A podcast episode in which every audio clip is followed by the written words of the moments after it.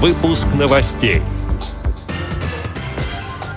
Портал Евразия.нет опубликовал шокирующие данные о трудоустройстве инвалидов в России.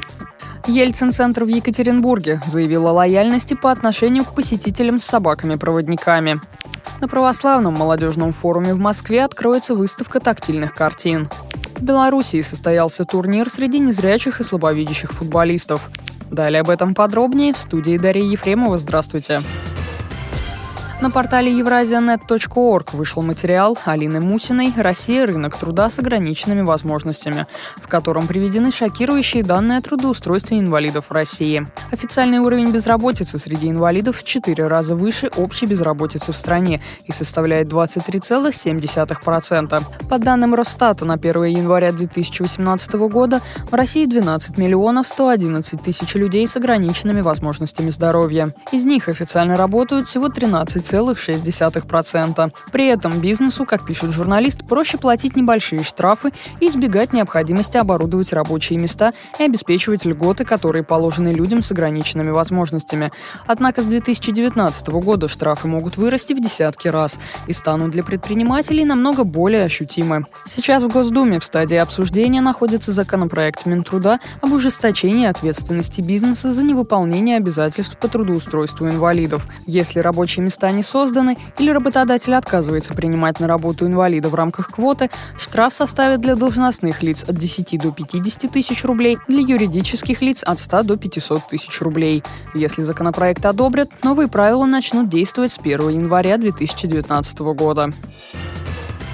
В Екатеринбургском Ельцин-центре 14 августа пройдет презентация проекта «Мы рады собакам-поводырям». Его цель – объединить и расширить список организаций, которые не возражают против посещения их незрячими людьми с мохнатыми помощниками. В этот день представители центра «Собаки-помощники инвалидов» расскажут о том, как обучают животных и что должны знать сотрудники организации, чтобы их незрячие гости чувствовали себя комфортно. На презентации будет работать собака-поводырь Николас, который вместе со своим хозяином покажет, что входит в обязанности четвероногого помощника. Мероприятие пройдет в рамках программы поддержки людей с нарушением зрения «Особый взгляд» совместно со Свердловской областной специальной библиотекой для слепых. Напомню, что согласно федеральному законодательству собака-поводырь является техническим средством реабилитации, и вход с ней незрячему человеку разрешен во все общественные учреждения. Однако многие до сих пор отказывают незрячим с собаками.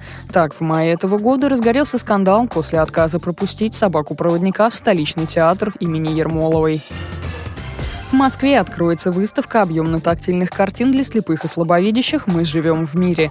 Она пройдет 23 августа в рамках третьего международного православного молодежного форума «Православие вчера, сегодня, завтра». Планируются тактильные экскурсии для незрячих и мастер-класс по созданию объемно-тактильных картин от художника Андрея Максимова. Кроме того, на форуме будут представлены различные молодежные проекты в области искусства, спорта, музыки, гуманитарных наук, гастрономии, сельского хозяйства – и ландшафтного дизайна, а также отдельным направлением станет молодежная, добровольческая и миссионерская деятельность.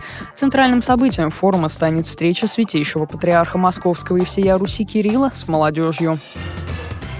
Новости ближнего зарубежья. В Беларуси состоялся турнир среди незрячих и слабовидящих футболистов, сообщает Интерфакс Запад. Шесть команд из Витебска, Гомеля, Гродно, Минска, Молодечно, а также национальная сборная по футболу среди незрячих боролись за кубок на соревнованиях Volkswagen Cup. Победителем в категории B1 стала национальная сборная. Серебряный призер – команда Гродно, бронза – у Гомеля. Среди слабовидящих игроков сильнейшей оказалась команда из Молодечно. Второе место заняли футболисты Гродно, а третье место – у Минчан. Эти и другие новости вы можете найти на сайте Радио ВОЗ. Мы будем рады рассказать о событиях в вашем регионе. Пишите нам по адресу новости собака ру. Всего доброго и до встречи.